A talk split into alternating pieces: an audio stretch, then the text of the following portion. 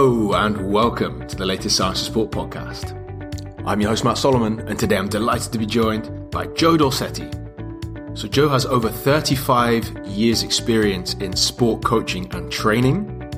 He has a passion for human movement, and he's coached elite and professional athletes across disciplines over five continents and through the last nine Olympic cycles. And over the last 20 years, Joe has pioneered wearable resistance which makes him the perfect person today to discuss how wearable resistance could be improving your running performance. So, without further ado, it's time to welcome Joe onto the show. So, Joe, welcome to the Science of Sport podcast. It's a pleasure to have you here. Yeah, mate, it's great to be here finally. It's um, really excited to talk to you and uh, share a little bit about what we've been, uh, been doing. Fantastic. So, can you give us a quick introduction as to who you are and what you've been up to until now?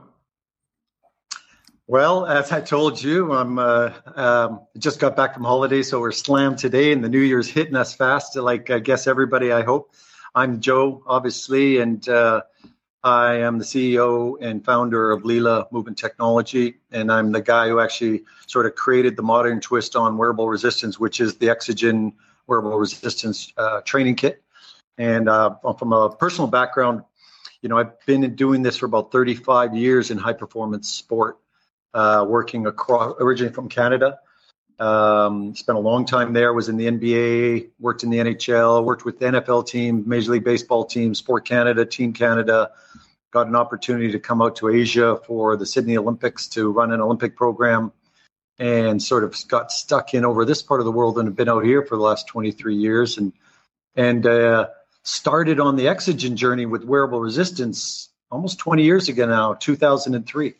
Wow, that's a, that's a long time. So can you give us a quick uh, rundown of what wearable resistance is? Because obviously people are going to hear resistance and they're going to think, all right, heavy stuff and wearable sounds like clothes, but like, is it heavy clothes? How, how does that work? Yeah, and and you know, well, actually, sort of wearable resistance is the term I sort of coined. It's sort of like TRX coined suspension training, right? Because what we found was when I started developing wearable resistance, this suit with weight on it, ultimately it's clothing with weight but it's very specific clothing. And we needed we needed a term that made sense. And i think people in the industry understand that resistance ultimately means load right? You can interchange load weight resistance. It's all it's all the same. But loaded weight weight loaded you know wearable resistance seemed to be the right term because ultimately that describes best what it is we're doing with it. It's weight that you wear which is a marked change from what we do with traditional resistance, and that's weight that you use. It's applied externally. And so I think that's probably, you know, going into down the road, the question on what's the big distance? Why is wearable resistance deserve its own category is because it becomes part of your movement. So with traditional resistance, you have to be taught how to use that weight you know, a kettlebell, a cable, a tubing, a 1080. And so the first thing the strength coach or the coach has to do is, all right, I'm going to teach you the technique for a squat or a power clean or, you know, a landmine, whatever it might be. But with wearable resistance, you're not doing that. You're taking a look at these are the movements we're doing for sport. And now we're adding loading to that to accentuate that. And so that's ultimately what wearable resistance is. And I think for people listening, uh, to keep it simple, it's just weight. And the old school wearable resistance is like wrist weights and hand weights and ankle weights and a weighted vest. And the difference now, though, is it's a lot more slick. It, it meets the laws of training and it's targeted for movement, not just adding weight. And it's a lot lighter than people think. So, uh, you know, our weighted vests and ankle weights and wrist weights are kind of measured in pounds and kilos you know, our loading's measured in grams and and um, ounces. So and that's.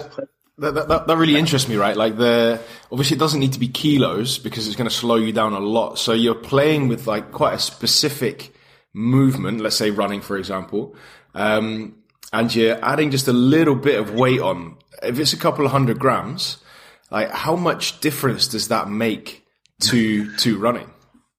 Yeah, no, it's it's crazy.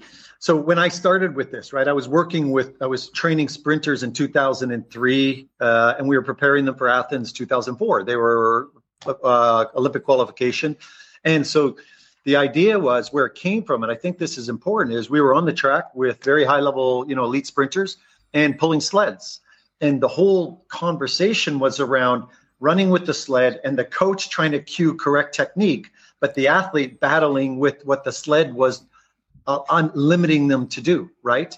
So yes, the sled had value at a part, but you couldn't go through a transition phase properly because you have to battle this external uh, equipment. And so I was thinking, well, how do we add those kilos onto the body? And I was thinking, man, you got to add, you have to add it somehow on clothing. But once I started building the kit, I was always trying to create a heavy weight training tool, like a you know a 10 kilo weighted vest or a 10 kilo sled. And then I realized that's almost impossible because then you just end up with something that's going to either hurt people or it slows them down. And so I actually kind of thought this is a silly idea. It's not going to work. Until I started, I kind of accidentally tested it on some very elite athletes. And they didn't, they loved the fact that it was light because they were saying, like, Joe, we don't want to be doing the gym here on the track. You know, we don't want to be doing the gym on the basketball court or a tennis court. We want to be doing the sport.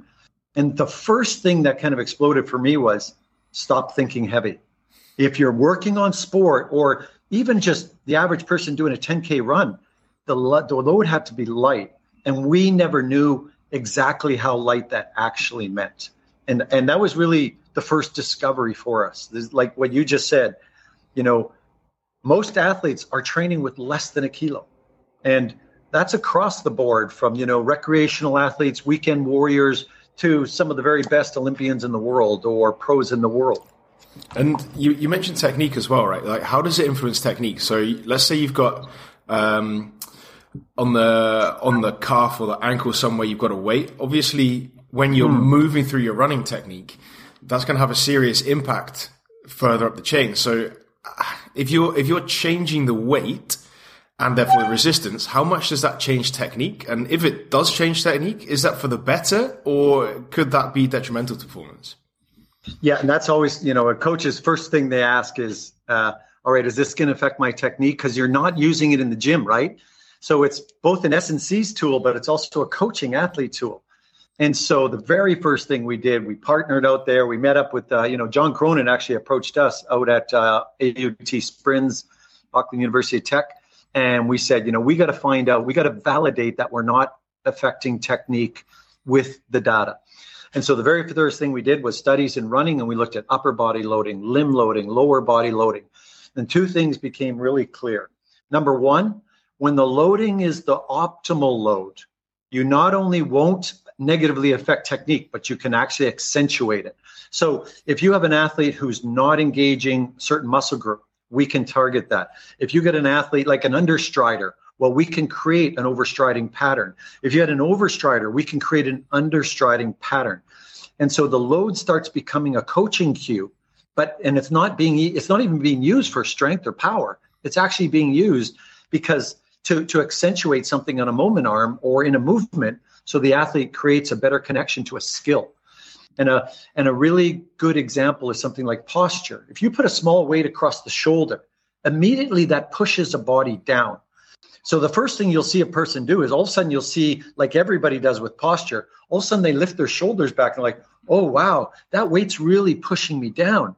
I have to be aware of that and say, good. Now go for your run. I'm going to leave that light weight there. I want that weight to push you and make you aware of pressing your hips up, keeping out of the sitting position, and keeping a tall position. And so ultimately, what happened is when the rate is the right weight in the right place, you've created a coaching tool, just like the coach's hand being there, but the coach can't be there while you're moving, right? And so that was the next thing that we found. One, re- real sport is at light speed because it's fast, lightweight. And two, where you put the weight is as or more important than how much weight you put. And, and so I want to get onto that now, in a minute as well, like the the really the specifics of how you choose that. That's that seems yeah. so important that you don't just put it in random places, right? Yeah, it's uh, and and and that's the so this is the thing we call demystifying it because now you know by this point in the conversation, people are like, okay, I get this, I get weight, I understand, but now they're asking, okay, so how do I know where to start? And and I go back with the guy, Nick Winkelman from Exos. And when we first went down there and were invited to come show them, and they were bringing it in for their NFL combine, I wanted to. The first thing he said to me was, he goes, Man, Joe, every coach in the world has tried to figure out how to glue weight to the body. He said, Now you figured it out. we're going to spend the next two decades just learning how to use it. And so that's that's almost been what you know that's what it's been with us. And so we've come up with some really key guidelines on how do you load, where do you load. So I think the right thing to understand is it's actually simpler than you think. And Matt, so what I would do with an athlete right off the bat is we put the piece of kit on that, you know, your starter kit for your sport. Let's say you're a sprinter or a runner, calf sleeves. And the first thing you do on your first session, go out there, take a small amount of weight, go for a run, and move the weight around the body part. Put it in the front, put it in the back, put it at the ankle, put it at the knee, put it internal and diagonal. One run, two kilometers later, you'll come back with an acute understanding of where the load moving around different positions affects your body. And nobody had to explain it to you because you feel it. And so the next point would be, well, how do you know where which one to use for you? I tell you, we do this all the time. And they will, a person, I ask them, where did the load feel like it was working? And they'll say, well, you know what? When I put it on the back of the calf, I can feel my, my glutes engaging. And I know I have weak glutes in my run. So I really want to work on that. There you go. And so we have this simple process of called loading the problem. So let's say you're a, a cricketer and you're bowler, you're a fast bowler, and we're working around the shoulder. Then we're going to load around the shoulder. And I have a case study or two I'll talk to you about. You go, you, you it's just like in the gym, you know. Um, we know if a person comes in and said, My upper body's weak, well, your S&C already knows they've got a toolbox of upper body exercises that they're going to prescribe. They'll find out which muscle was weak. They'll go in and start applying their tool. They'll put it into a program, and six weeks later, you test and you see, all right, that shoulder strength is is up. With Exogen, it's the same sort of thing, but now it's related to a movement. So let's say somebody's saying, I'm slow in my one, two, three first steps out of the block, like a sprinter. Okay. So early acceleration. Well, you watch with the coach, you take a look at those steps and you think, well, where's the slowness coming from? Is it the recovery from the front of the hip? Then if it's the front of the hip, let's put the load on the front of the hip because that's the problem. And so loading the problem gets really intuitive. And most of our coaches are and our trainers, you know, we've got a lot of education online that actually explains this for sports. So it's almost what do you call it? Dummy proof. But for most people to understand, when you feel this weight on your body, the light goes off. Number two is if you're not sure where you start, you start where the problem is. So if somebody says, Yeah, my glutes and hams are weak, that tells you you need the shorts and we need to get that load into your glutes and hams. And ultimately, probably into that shank because that's what the hamstring is lifting. Does, does that make sense? Absolutely, yeah. And um, I'm interested then to touch on the, the physiological adaptations. So we've covered technique, um, but what happens physiologically when you're adding even lightweight to those lever arms? Yeah, yeah. That, so that was this kind of next question from the science, right? We wanted to know because people were starting to look at number one was we didn't want to affect technique. Number two is we don't want to get anybody injured. A lightweight moving at high speed obviously has a tremendous impact on the body, or can, you know, and the whole the cricketers, the fast bowlers, and the baseball players with that 500 gram ball, you know, that's that's the whole industry, all right, shoulder injury. And so the first thing we looked at was what happens when we take a load and we apply it, say, in a proximal position near, and we'll go to the shoulder because we're talking about throwing. What if we put a small 100 or 200, 300 gram load up near the shoulder joints, above the bicep, versus down at the elbow versus down at the wrist? Well, you and I know as soon as you, you know, when you create, when you lengthen your moment arm, you're adding more force. The further that load gets from the rotating joint, this in case being the shoulder, the heavier it's going to be on the muscles and support of the shoulder. And now we validated that. So here's a really cool example. If you take a half kilo load, so you go back to that half kilo to one kilo load, and you load it proximally around the joints, and you and you keep the same weight, don't increase the, and you throw a ball, or you do a high speed hip movement like running or jumping.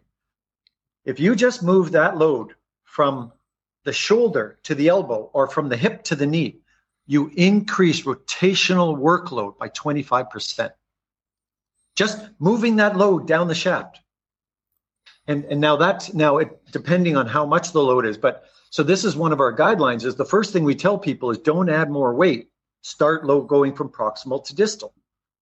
And so it, it and, and people do it intuitively and they'll just turn around like Justin Gatlin was a perfect example when they first started with him last year before he retired, big, strong guy, you know, world class sprinter, one of the best that's ever done it, put on the product.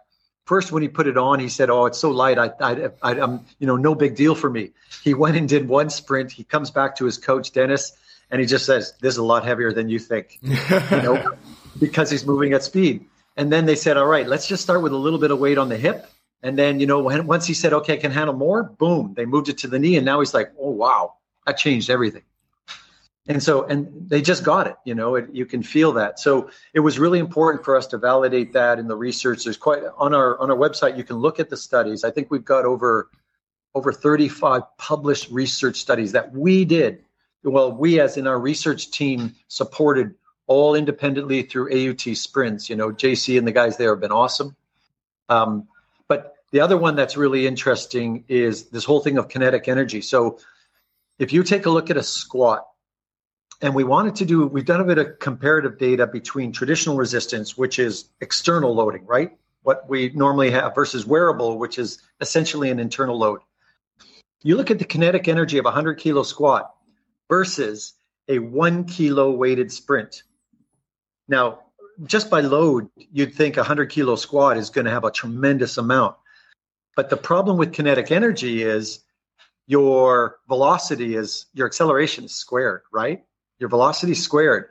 So a hundred kilo, let me just uh, pull that up. A hundred kilo, I'm just looking at some data here in front of me just to get the right numbers. So, you know, kinetic energy, it's one half mass times velocity squared, right? So 100 kilo squat, average squat speed is about half a meter a second, right? Gives you a kinetic energy of about 17.4 kilograms per meter per second a one kilo sprint or movement at the hip is very light, but the speed is 6.1 meters per second. And now you've squared that, which gives you a kinetic energy of 18.6 kilograms per meter per second. So a one kilo weighted hip movement has a higher kinetic energy than a 100 kilo squat. And what that tells us, as you know, is the energy required, the output in high speed movement can be considerably greater or at least as much as traditional heavy resistance. And you know, when athletes were going and training with our kit and they were putting on just a few hundred grams, and you know, we've got some of the best sprinters in the world doing, you know, 50, 50 meters, 100, 200, 400 meters. They were coming back and they were saying, you know, my RPEs are going up like double. And and we didn't and but the, the reason was is that light weight was staying is also being used through the entire rotational pattern. And this is an important point. Your 1080s your weighted vests your a lot of your other speed movement kit your sleds they only work at the moment you apply force in the ground. One of the most important things in running and sport in general is something called in-air mechanics right whether it's basketball or whether it's sprinting or running but the whole recovery of that leg, you know, again, when you lift that leg up, swing it through its recovery phase, and before you place it down, with wearable resistance, the load is on that whole movement. And so you only feel the, the, the, the energy output of a resisted movement, like again, a 1080 or a, or a weighted vest, at the moment you touch the ground.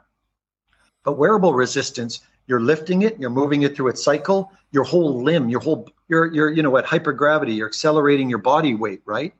And so this is one of the things we we were really surprised at the beginning. We were we were just getting such tremendous RPE scores from athletes, right? And they were saying like, dude, that you know this 100 grams made it you know 40 50% harder and then when we looked at what was happening to kinetic energy and rotational workload we started to understand why I think that's a, that's a really interesting point, and with with that in mind as well, I'd love to get a case study on how you've done this. Right, so if if you're an athlete listening and you're like, oh, you know what, this sounds brilliant, but has anyone used this before to improve their sprint time? Like, how would you go about bringing in someone who's probably a, a decent level of, of running ability, and you're going to give them the kit to, to use and to wear? How are they going to improve their sprint time using this? Yeah, there's sort of three cases on that. First, and if there's SNCs out there, they'll understand it's a conditioning tool. It is still just weight.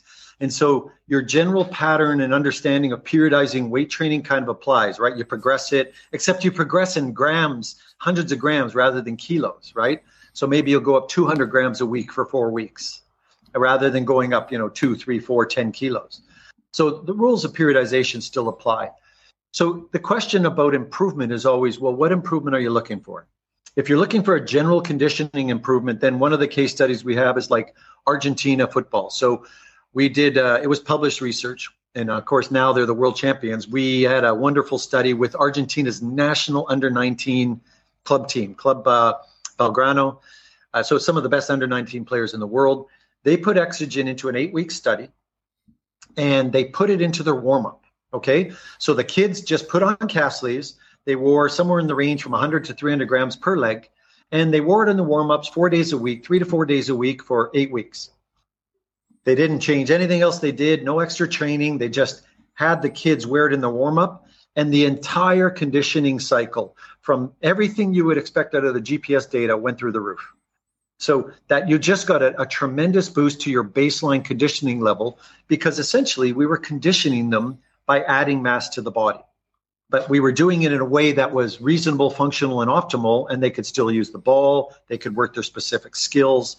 And so, right off the bat, if you're a coach thinking, I'm in a team, I want to bring my, you know, and, and we talk about that in team sport a lot is how do I bring my baseline up overall, right? Because if you bring baseline measures up, then generally you get concurrent increase in sort of GPS data that you'll see in actual competition, right? Are they running fast? Is their sprint their sprint uh, repeatability more? You know, what are they doing later in the game? The second thing that you can do is very technical technical training with it.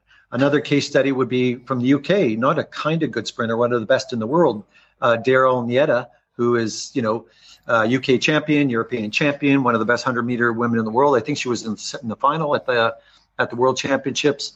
Her coach came to us, uh, Marco, just before, and this was only two months before Eugene.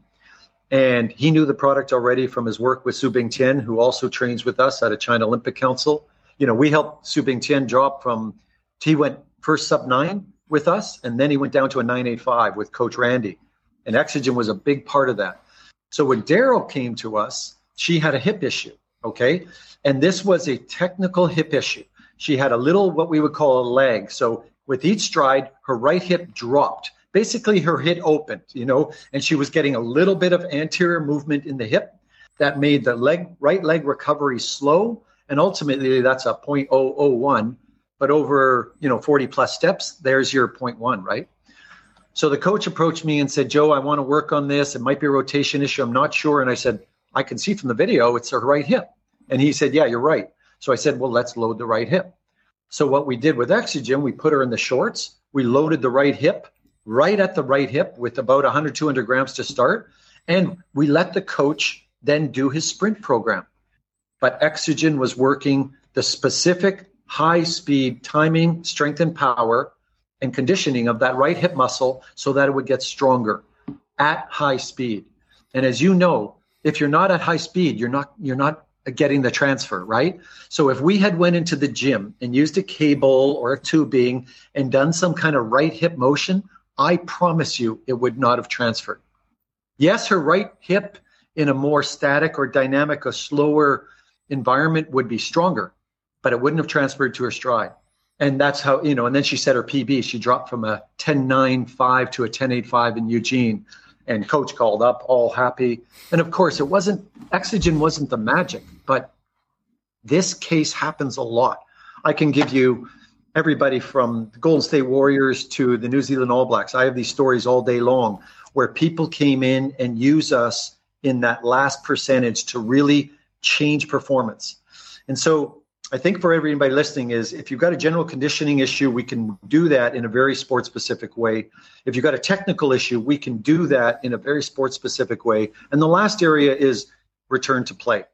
Um, you know, when athletes are coming back, it's really hard to get high speed motion again, right? The physio sign off, everything's generally good. Then they go, they have their first day back on the field and they realize, yeah, I'm not ready yet. and so and so we've done that now with a bunch of very high level cases like the All Blacks, like uh, uh, several of the world's best sprint team in that, Kenny Bednarek and other guys like that, the 200 meter Olympic silver medalist, really just helping provide higher specificity and movement so they can return to top speed with confidence. I think that's absolutely excellent. So, Joe, massive thanks for your time and effort today. I really appreciate it. Where can people find more about you and uh, the Exogen system? Yeah, just check out our our, our website at uh, lilateam.com uh, and then Lila Athletes on Instagram. You know, reach out. You can find me online too. I'm always pretty open. I'm talking to coaches, Matt, as you know. I'm I, I love this stuff, and I'm always willing to share. So if you if you want to find a little bit more, I think there's a lot of good information out there through those portals. Absolutely fantastic. So, Joe, massive thanks for your time. I really appreciate it, and uh, look forward to speaking again soon. All right. Cheers. Thanks a lot, Matt. Uh, look forward to talking again soon too. Cheers, buddy. And that's it once again. A massive thanks to Joe for all of his hard work on today's podcast. I really appreciate it, and I'm sure you do at home too. Before you leave, I want to point you in the direction of the Science Sport Coach Academy. And the Coach Academy is a series of lectures broken down into bite sized chunks. And that means you can fit them in and around your busy coaching schedule.